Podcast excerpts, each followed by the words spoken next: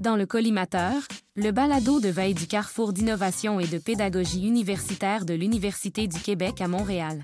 Conversation avec Isabelle Marcotte, vice-doyenne à la recherche et professeure au département de chimie à la Faculté des sciences. Bonjour, je m'appelle Isabelle Marcotte et je suis professeure au département de chimie et euh, aussi vice-doyenne à la recherche de la Faculté des sciences. Jean-Michel Lapointe, chargé de projet technopédagogique au Carrefour euh, d'innovation et de pédagogie universitaire. Yves Bonne, chargé de projet pédago-numérique au Carrefour de l'innovation et de pédagogie universitaire à l'UQAM. Vous avez reçu le prix euh, Rayonnement euh, au, prix de reconnaissance de l'UQAM, puis euh, on trouvait ça très inspirant, puis on trouvait ça, on voulait vous féliciter puis reconnaître aussi de notre côté votre, tout le travail que vous avez fait à l'UQAM. Ben, merci. On a mis quelques livres qui semblent, je pense, qu'il va vous rejoindre à certains moments. Alors, ce qu'on vous invite, puisque c'est un balado, c'est de, de, nous décrire le livre, de prendre le livre, puis de nous dire ce que ça évoque pour vous. Ah, je ne sais pas par quel commencer. J'ai commencé par lui, Aristote. Euh, Alors, c'est le livre d'Aristote, donc décrivez-nous le livre. Oui, donc c'est ça, c'est le livre d'Aristote, La physique, livre 1 à 4. Édition Des Belles Lettres, donc édition bilingue, euh, euh, français et grec. Ah, wow, oui, j'avais pas vu le grec. Oh my God, oui. Ça, c'est un de mes, un de mes projets, d'apprendre le grec.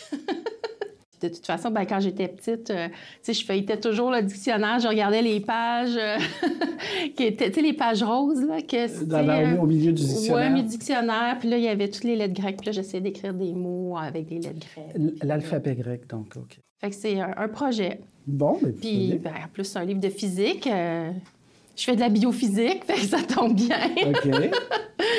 voilà. La première physique, un des premiers scientifiques occidentaux. Aristote. Donc, euh, on est vraiment dans les tout débuts, dans l'enfance, dans l'histoire de, mm-hmm. des débuts de, la culture occidentale. Donc, ça, fait un bon point de départ, je pense. Ben oui, c'est ça. Hein. J'ai presque pris ça chronologiquement Alors, je te prends celui-là. On vient d'éliminer celui-là. Ben, tiens, tant qu'à faire, euh, dictionnaire de la langue québécoise, je vais y aller avec ça. Donc, euh, vous aviez les dictionnaires, donc j'ai tout le temps aimé les dictionnaires, tout le temps, tout le temps. Puis euh, même euh, avec mon conjoint puis ma fille, des fois, on prend le dictionnaire, puis là, on a le, mot du jour. Juste pour apprendre des nouveaux mots comme ça. Puis, euh, ouais, c'est important pour moi de la langue parce que c'est vraiment. Ben, c'est sûr que c'est notre façon de communiquer. Puis plus on a de mots pour s'exprimer, plus on va être capable d'exprimer notre pensée. Mm-hmm. Donc, le plus justement possible. Puis plus, plus aussi, je pense que moins on est manipulable. Je pense que si on a une bonne compréhension de notre langue, on peut bien l'utiliser. Bien, on est capable de comprendre les nuances, puis euh, de se faire notre propre idée. Fait que ça, je pense que c'est euh, c'est un bon moyen de peut-être lutter des fois contre la désinformation. Ouais. Fait que, mais c'est ça. Ma mère, elle, nous alimentait en livres, elle achetait des encyclopédies, toutes sortes de choses. Fait que, ouais. Je pense que ma mère, elle aurait aimé ça, aller à l'école longtemps, mais elle n'a pas pu parce que mes grands-parents, ils étaient cultivateurs, ils avaient une ferme laitière. Puis, euh, à un moment donné, ma grand-mère, en fait, elle souffrait euh, beaucoup de migraines. Puis, euh, il a fallu que ma mère arrête d'aller à l'école, en fait. Elle devait avoir 15 ou 16 ans. Mm-hmm pour s'occuper des plus petits, parce que ma grand-mère pouvait pas, évidemment mon grand-père pouvait pas non plus, ça fait que... Ce qui fait de vous quelqu'un qu'on pourrait dire d'étudiante de, première génération euh, à l'université? Euh, oui, presque. Ben, quoique, ma mère, ils sont 14 enfants, en fait. Puis euh, les deux derniers sont à l'université. Ouais. OK. Mais pas les autres avant. D'accord. Ouais, Donc, elle avait déjà cette notion importante de dire mes enfants devront aller euh, un jour à l'université ou c'est venu tout simplement de, votre volonté personnelle? Ah, ben, c'était juste mes intérêts à moi. En fait, maman, ce qui est important pour elle, ben, mon père aussi, c'était que. Euh, qu'il n'y ait pas de, de barrière, qu'on puisse faire ce qu'on veut dans la vie. Là. Puis, euh, sais, si c'était à l'université, c'était à l'université. Sinon, c'est pas, c'était pas la... Mais c'était que nos options soient là pour qu'on puisse se rendre où on voulait. Puis elle voulait aussi que ces deux filles, ma soeur et moi, qu'on soit indépendantes, qu'on puisse mener notre chemin et dépendre de personne. Donc, euh, c'est ça, les- Ben, c'est une réussite. ben... ben oui, pour ma sœur aussi. euh, elle aussi, elle a bien, euh, bien réussi. Ben, je vous invite à poursuivre. Je vais Ben prendre oui. celui-là. Euh, Celui-là m'intrigue parce qu'il n'y a pas de couverture. Oui, allez-y. Donc, euh, Décrivez-le un petit peu pour nos auditeurs. Ben là, c'est un livre euh, sans couverture. Euh, la reliure est un peu euh, abîmée. Il n'est pas de l'année, disons. Finalement, c'est pas un livre, c'est un carnet de notes. Oui. Madame Georges Phoenix Phoenix. C'est un, livre euh, familial qui vient de notre bibliothèque. Alors, euh, Ah. c'était mon, mon petit clin d'œil à, à- à ce que. euh, on voit ici la calligraphie dans ce livre. C'est beau. une très belle calligraphie. C'est quelqu'un qui, euh, qui avait une éducation, mais qui faisait à sa façon de la chimie. Alors, je vous amène sur le Ben oui. dossier de la chimie. Le dossier de la chimie, ben oui, c'est vrai, hein, la, la- la cuisine, c'est de la chimie, hein, finalement. Fait que, Alors, Oui. l'importance de la chimie, c'est venu comment? Euh, ben, la chimie, c'est arrivé plus, euh, évidemment, secondaire 4. Là, à l'époque, euh, c'est là qu'on commençait nos cours de chimie. Puis, euh, je suis arrivée dans cette classe-là, puis le prof était super sévère, Monsieur La Rochelle. Genre que les... euh, Mais euh, vous a marqué parce que vous vous souvenez de lui, vous Oui, son oui, nom. oui, oui. Ben, il était sévère, mais il était juste, tu sais. Ah, mais c'était un passionné de la chimie. Puis moi, je me rappelle, tu sais, c'était quand même... euh, T'arrives, t'as toujours fait un peu juste de français, mathématiques, géo. Puis là, t'arrives tout d'un coup dans une science euh, dure comme ça, là. Puis, fait que, tu sais, la marche était quand même assez haute, mais lui, il prenait le temps, tu sais. là. Si on voulait le midi aller faire des travaux avec lui, on pouvait, tu sais, le, le- son local était ouvert, là. Ça avait l'air d'un laboratoire, mais on pouvait aussi s'asseoir pour écrire. Euh, c'était un peu un genre de local hybride. Puis, euh, j'étais vraiment fascinée par le fait de pouvoir savoir comment les choses se formaient. Tu sais, de... que tu mets deux molécules ensemble puis que ça en fait une troisième, tu sais, ou... euh, Je me rappelle, à un moment donné, j'avais eu un livre, puis euh, c'est un livre assez général sur la chimie euh, qui nous entoure, puis je le feuilletais tout le temps, tout le temps, tout le temps. Puis quand je suis arrivée au cégep aussi, là, qu'on a commencé à faire plus des expériences là, euh, de chimie, là, euh, moi, je tripais, j'aimais ça. euh, tu sais, je, je découvrais le tableau périodique, euh, tu sais, toutes ces choses-là. Je- bon, ben, donc, euh, votre famille voyait ça, donc ils vous encourageaient à Oui, poursuivre puis tout le à temps. faire ça. Tout le temps. Il n'y a personne qui pouvait m'aider, par contre. Ouais. OK. Alors, comment on résout ce problème? Ben, je m'aidais toute seule. Détermination, donc. Ben, c'est ça. J'allais, euh, j'allais demander à mes profs, euh, des fois avec des amis, mais au final, c'était plutôt moi qui passais mes, jours, mes soirées au téléphone à aider mes amis. Ah, c'est drôle. Ah oui, puis j'avais un cousin qui était ingénieur chimiste, puis je me rappelle à un moment donné de. euh, a des, des notions que je comprenais moins, des fois je l'appelais, là, puis euh, là, il, rigolait, là, il disait Oh mon Dieu, là, tu, me demandes d'aller chercher des choses un petit peu loin, tu sais, parce que lui, il avait fait, il avait fait sa chimie, ça faisait un petit bout de temps, là, mais. euh, mais c'était rigolo. C'était comme une des, rares personnes dans la famille avec qui je pouvais parler de chimie, c'était lui. C'est un livre qui vient de la, tante de ma mère. Vous avez vu au vous avez lu? Le nom. Avez-vous remarqué? Madame Georges Phoenix? Les femmes ont fait du chemin. Tout à fait, hein. C'est, Non, non, oui, mais ça quand me- même, là, on Ouais. regarde ça. Là, tu sais, c'était, ils s'identifiaient par, euh, par les hommes. Là, par, euh, Oui. Perdaient complètement leur, euh, leur identité, hein, Ouais. finalement. Tu devenais la, la dame de quelqu'un. Ben quand, je- tu sais, quand j'étais petite, là, puis tu sais, c'était écrit, mettons, Madame Rénal Marcotte. C'est la... ouais. Pour ma mère, moi, je trouvais ça un peu bizarre, mais tu sais, euh, dans le contexte, euh, c'était correct. Mais c'est vrai que plus on avance, plus on vieillit, plus on se dit... euh, Ben moi, je me disais, ah, ben tu sais, c'est... C'est bizarre, tu sais, pourquoi changer Ouais. de nom, pourquoi... Mais, tu sais, ça a été comme ça aussi, je pense, dans les, les professions, là, tu sais. Maintenant, on dit une professeure, ouais. on dit une chercheure ou une chercheuse. Puis euh, moi, ça me fait plaisir, en tout cas, vraiment, là, que ça a été féminisé, ces mots-là. Parce que sinon, euh, l'image que ça met dans l'esprit des gens, c'est une image masculine.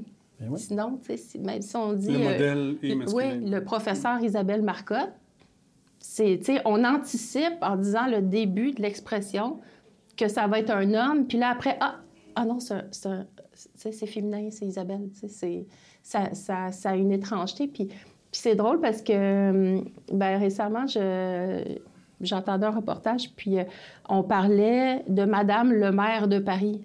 Ouais, en France, oui, cette culture-là. Ouais. ça fait pas de sens pour moi, ça. Ouais. Fait que oui, il y a des plafonds de verre à.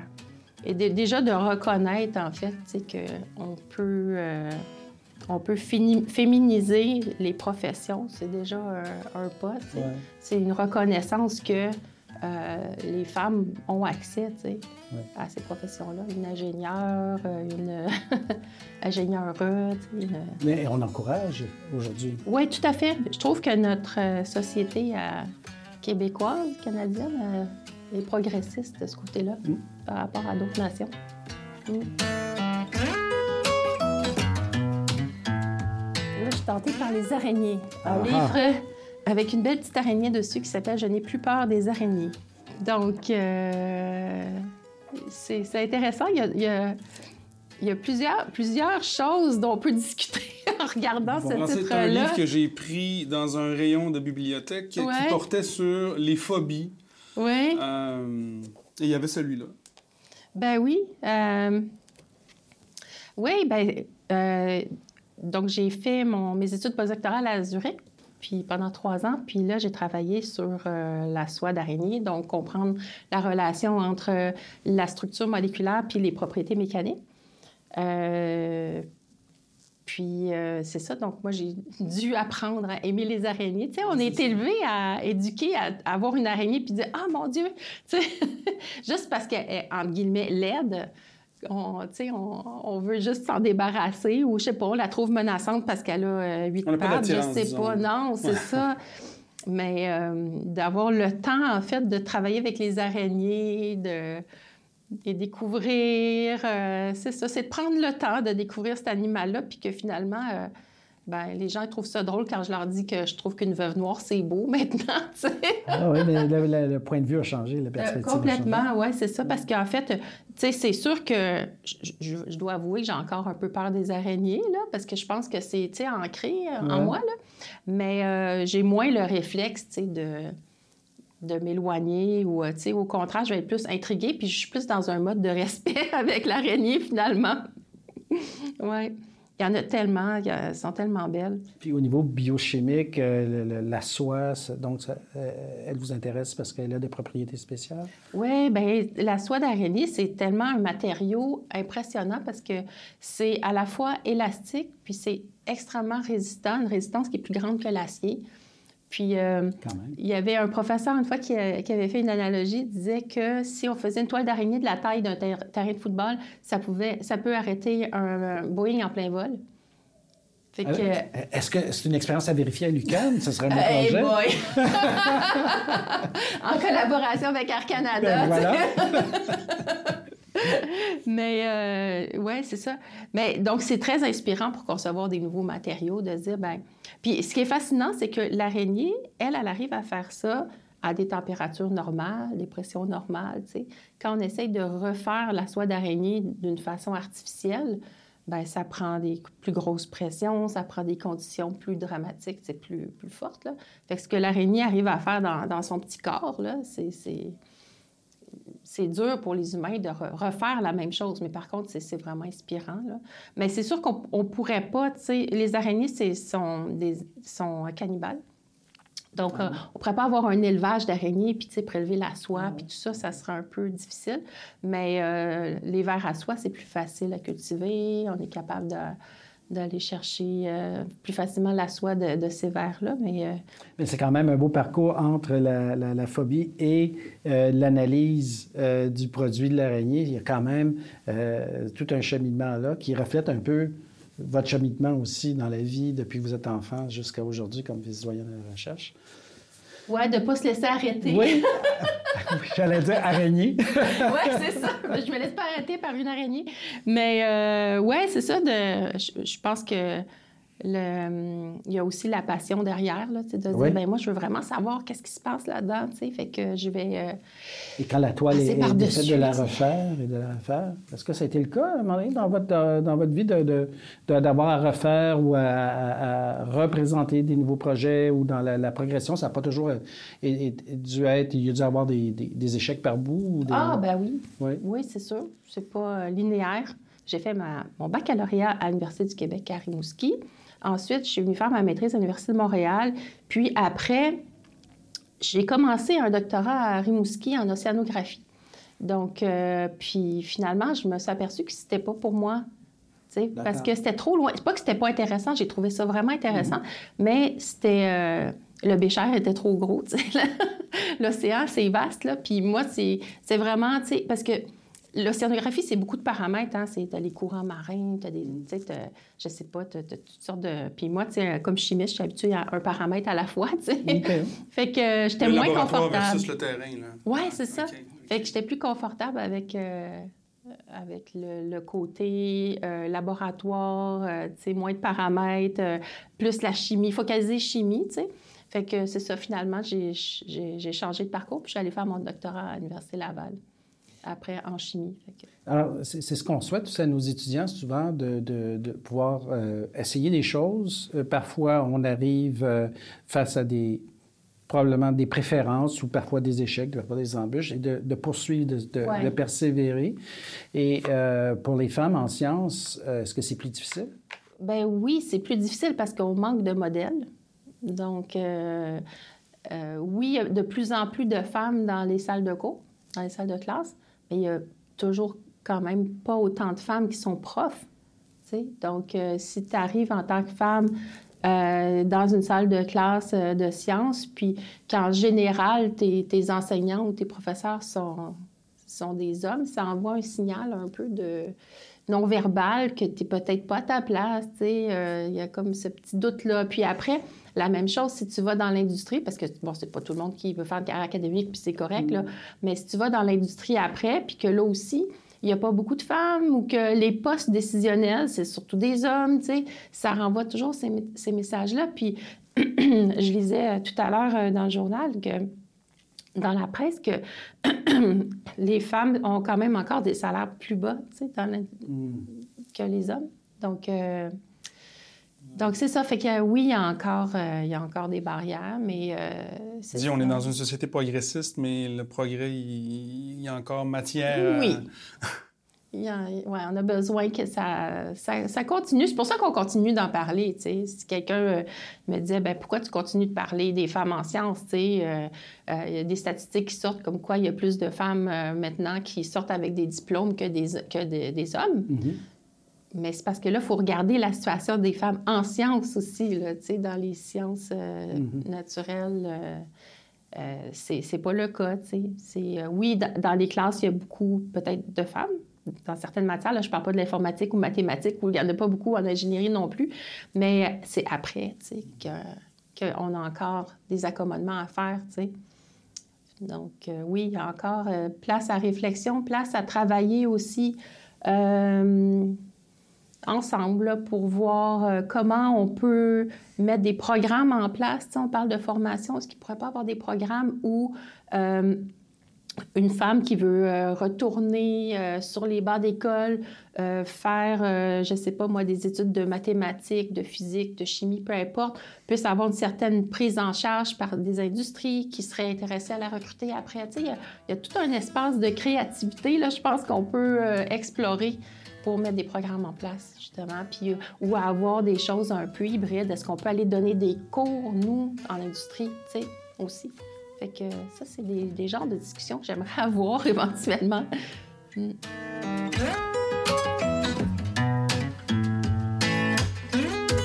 Je vous laisse poursuivre avec. Euh, euh, ben oui. Euh, on n'est pas obligé de toutes les faire, mais c'est Non, c'est ça. Ben là, je vois le, évidemment le guide de Zurich où j'ai habité pendant trois ans. trois ans? Ah, oui, oui. En Suisse.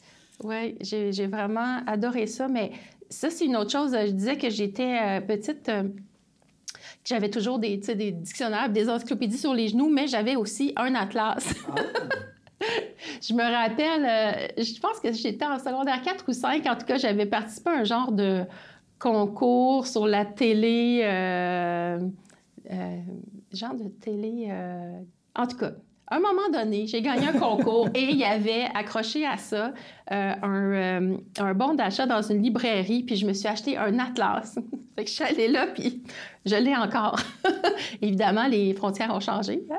peut-être les capitales aussi, mais euh, c'est ça. Fait que moi, j'ai toujours voulu voyager. Ça, c'était vraiment là, tellement important pour moi.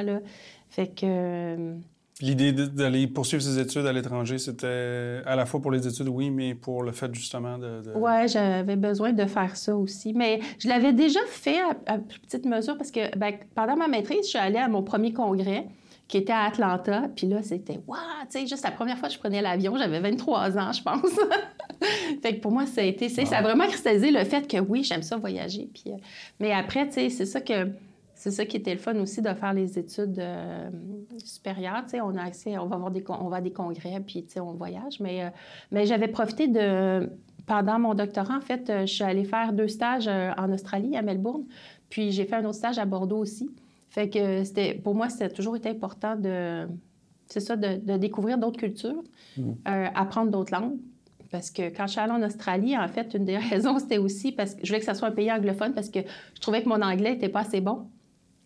Puis je voulais que ça soit plus facile puis moins stressant pour moi de m'exprimer quand j'allais en congrès parce que euh, même si on fait beaucoup d'efforts maintenant pour faire de la science en français, ça reste que c'est au niveau international, euh, c'est encore l'anglais qui domine. Donc, euh, donc c'est ça. Puis après, ben pour moi, c'était clair qu'il fallait que j'aille voir ailleurs, entre guillemets, pour aller faire mon postdoc, là, parce que je voulais aller prendre une autre expérience. Puis, tu sais, je veux dire, à Zurich, ça parlait allemand principalement. Dans le labo, on parlait en anglais entre nous, là, mais euh, ça me fait rencontrer des gens de partout. Euh, c'est vraiment enrichissant d'apprendre des autres. Mm. Est-ce que vos enfants euh, veulent voyager aussi un peu? Est-ce qu'ils ont une encyclopédie entre les mains? Euh? ben, ma fille, j'ai une fille, elle a 12 ans, euh, mais elle, elle voyage depuis qu'elle a 4 mois parce que son papa est français. Fait que là, la famille ah habite en Europe, elle est un peu éparpillée en Europe. Fait que c'est un truc de famille, les voyages. Ouais, Voilà. Alors, elle, est un futur modèle. Vous, vous êtes un modèle, elle est un futur modèle. Est-ce qu'il suit votre modèle? Est-ce qu'on a une, une, jeune fille qui est calquée un peu sur, sur, sur vos aspirations, sur ce que vous avez fait, est-ce qu'elle vous inspire? C'est un petit peu, est-ce qu'elle vous regarde en disant, euh, ah, maman, euh, elle a fait des, des, grandes choses? Non, je pense que c'est pas si de l'amour que ça.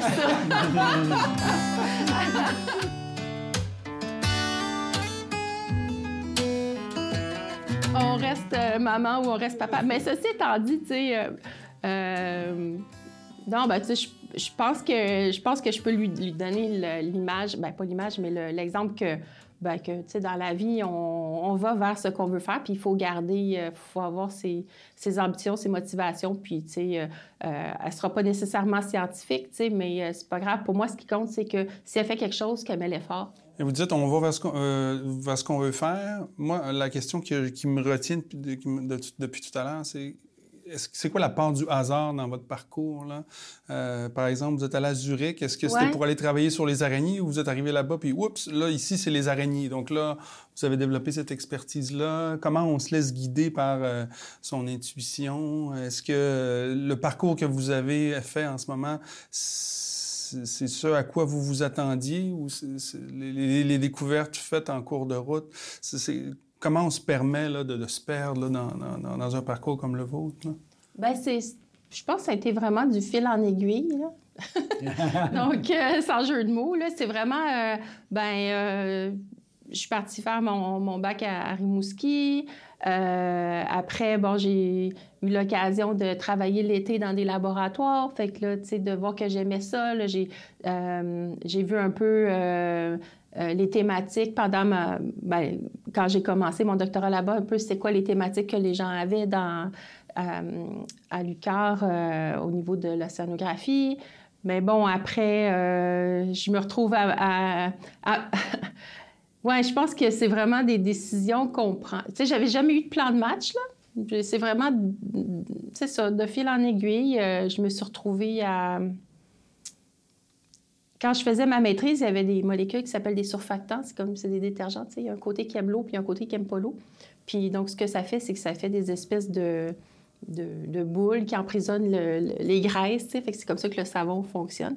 Fait que, mais c'est aussi les, euh, les, membranes de nos cellules sont faites comme ça aussi.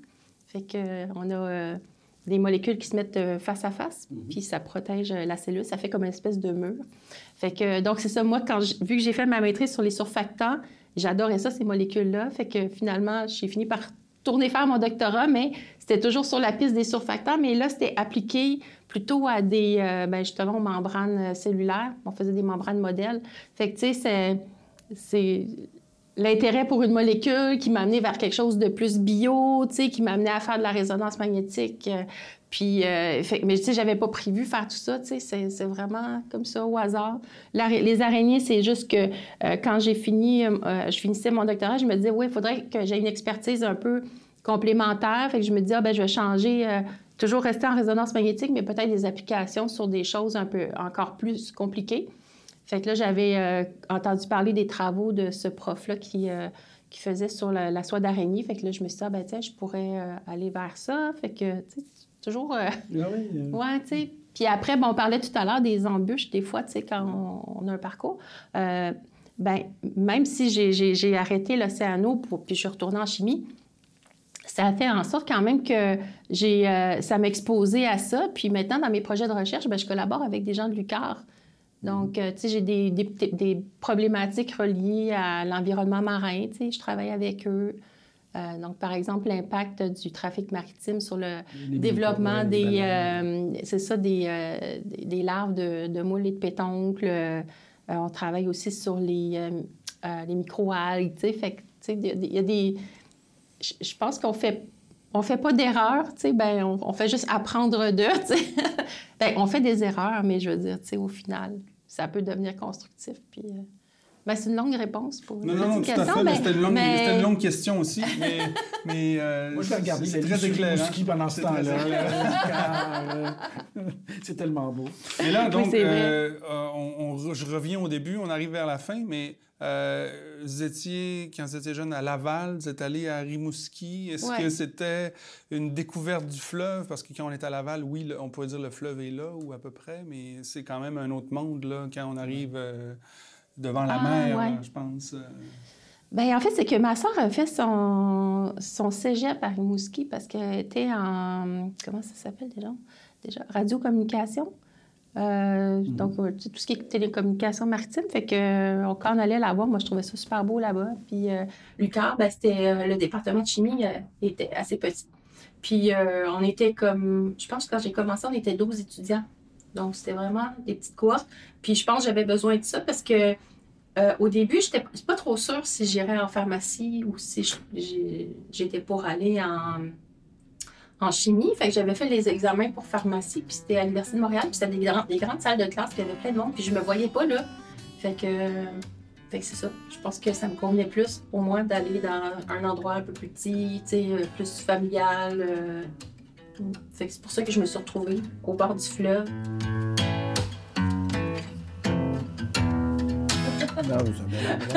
moi, moi j'aimerais terminer l'entrevue. Ça, c'est un livre qui vient de, de ma conjointe.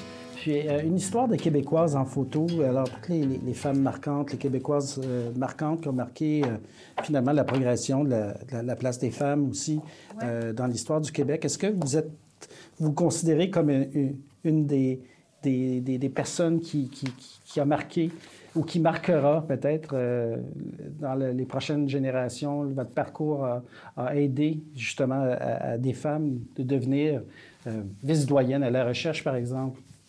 Ben, c'est drôle, hein? quand on fait des choses, on... en tout cas, moi, je me projette jamais comme ça, tu sais. Euh, puis euh, là, je pense que je prends de plus en plus conscience de, de l'impact. Oui, parce que, tu la cause des, euh, des, femmes en sciences, c'est quelque chose qui, qui m'anime beaucoup, qui est très importante pour moi, mais je je pense que je n'avais pas encore fait le pas dans ma réflexion de me dire ben, que ça peut avoir un impact vraiment sur, euh, sur d'autres personnes. moi, je le voyais plus comme euh, au début, essayer d'aider, essayer de, de, faire comprendre. Euh, mais, mais en tout cas, si ça peut faire en sorte que, que ça fait avancer la société, ben moi, je suis d'autant plus contente. Là, mais... Vous, avez, vous êtes beaucoup impliqué dans, le, dans la, cause des jeunes filles, de s'intéresser aussi aux sciences, parce que vous, pensez que c'est important que les, les, les, femmes prennent leur place en sciences. Oui, vraiment. C'est, Les femmes ont leur mot à dire, hein, depuis toujours. Puis euh, c'est tellement triste qu'on les ait pas sais, euh, avant. Sais, je regarde ces femmes-là, euh, je les connais pas. Je me dis, est-ce que c'était des, mères de famille qui auraient aussi voulu, en plus, être médecin ou être euh, ingénieur ou, peut-être qu'on s'est privé de toutes les idées puis de, la créativité de ces personnes-là, tu sais, euh, peut-être qu'on aurait découvert des médicaments avant, euh, peut-être que des choses qu'on aurait su sur même toute la médecine reliée aux femmes, il y a tellement de, de choses que on n'a pas su pendant longtemps parce que c'était pas mal intentionné, mais si c'est des hommes qui font la, découverte, ben, ils vont être plus peut-être intéressés par euh,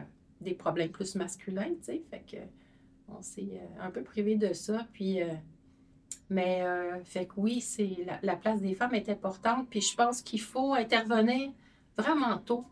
Tu sais, moi, j'ai eu la chance que tu sais, ma mère achetait des, des encyclopédies, puis tout ça, puis que ça m'intéressait. Puis euh, mais c'est peut-être pas euh, pareil pour tout le monde. je pense que des fois, peut-être que quelqu'un aurait besoin que la graine soit semée, mais à l'école. Mhm. que, donc, si on peut faire euh, plus de sciences à l'école, plus de, je sais pas, d'ateliers avec les enfants, plus de, de sorties, tu sais, est-ce que on pourrait justement euh, leur permettre de savoir beaucoup plus tôt qu'il y a une place pour ces femmes-là, ces petites filles-là en sciences, puis de plutôt cristalliser ce, cette envie-là de faire des sciences, tu sais, euh, ensuite au secondaire, mais pas que ce soit décalé. Tu sais, moi, finalement, ça a été un peu décalé, parce que, je sais pas, peut-être que ça, ça, aurait été bien pour moi d'avoir accès, tu sais, à des... Euh, plus de sciences quand j'étais au primaire, tu sais, donc, il faut vraiment faut travailler sur plusieurs, euh, plusieurs fronts. Il faut euh, s'impliquer à l'école. Il faut avoir du temps aussi. Il faut, qu'on nous donne le temps de le faire aussi. On est dans une. Mais l'enseignement des sciences, ça commence à la maternelle, en fait. On devrait, dès là, on expérimente des choses, on se rend compte des choses. Donc, euh, pour tous les enfants, les sciences devraient être plus euh, imbriqué dans le, parcours scolaire euh, dès le départ? Oui, je pense que oui. Plus, tôt, puis euh, peut-être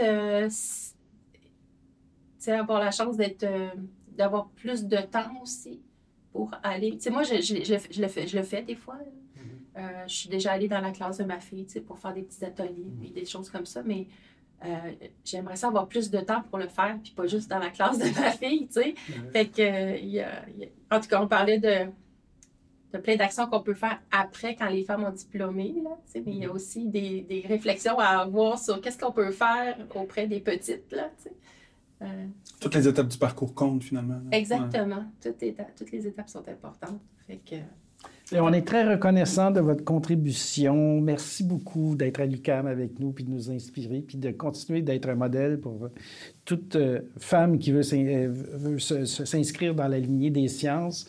Vous êtes un beau modèle. Vous, vous espère que ça va inspirer, puis ça va faire en sorte qu'on ait encore plus d'étudiantes avec, avec nous en sciences à l'UCAM. Ah, c'est vraiment gentil. C'est très important pour moi qu'on qu'on puisse faire quelque chose, puis ouais, vraiment accueillir ces femmes-là, puis en avoir de plus en plus. puis lorsqu'on ira se promener sur le bord du fleuve à Rimouski euh, ben cet été, ben, on pensera à vous. Ben oui, certain. on s'intéressera aux moules. ben oui, c'est ça. Peut-être plus pour les manger à ce moment-là. Un petit verre de vin, là. On n'a pas parlé du guide sur les accords mais ah, vin, ben mais... Ben non, ben non, ça c'est comme le vin est une, une inspiration pour vous, oui. Ah, non, c'est plus une passion, en fait. Oui, oui, c'est ah ça. Oui, oui, ah, vraiment. il y a de la chimie là-dedans Il y a de la chimie, il y a de la géographie, il y a de l'histoire. Wow. Hein?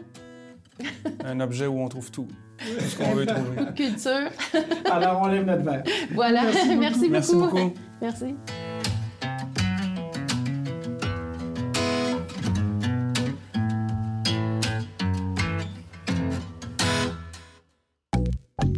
Ont participé à cette conversation Isabelle Marcotte, professeure au département de chimie, et aussi vice-doyenne à la recherche de la Faculté des sciences. Jean-Michel Lapointe et Yves Mon, chargés de projet pédago-numérique au Carrefour d'innovation et de pédagogie universitaire. Musique libre de droit par Michael Coburn. Montage par Karl Aksenchak. Réalisation de Yves Mon. Retrouvez le collimateur sur le site collimateur.ucam.ca.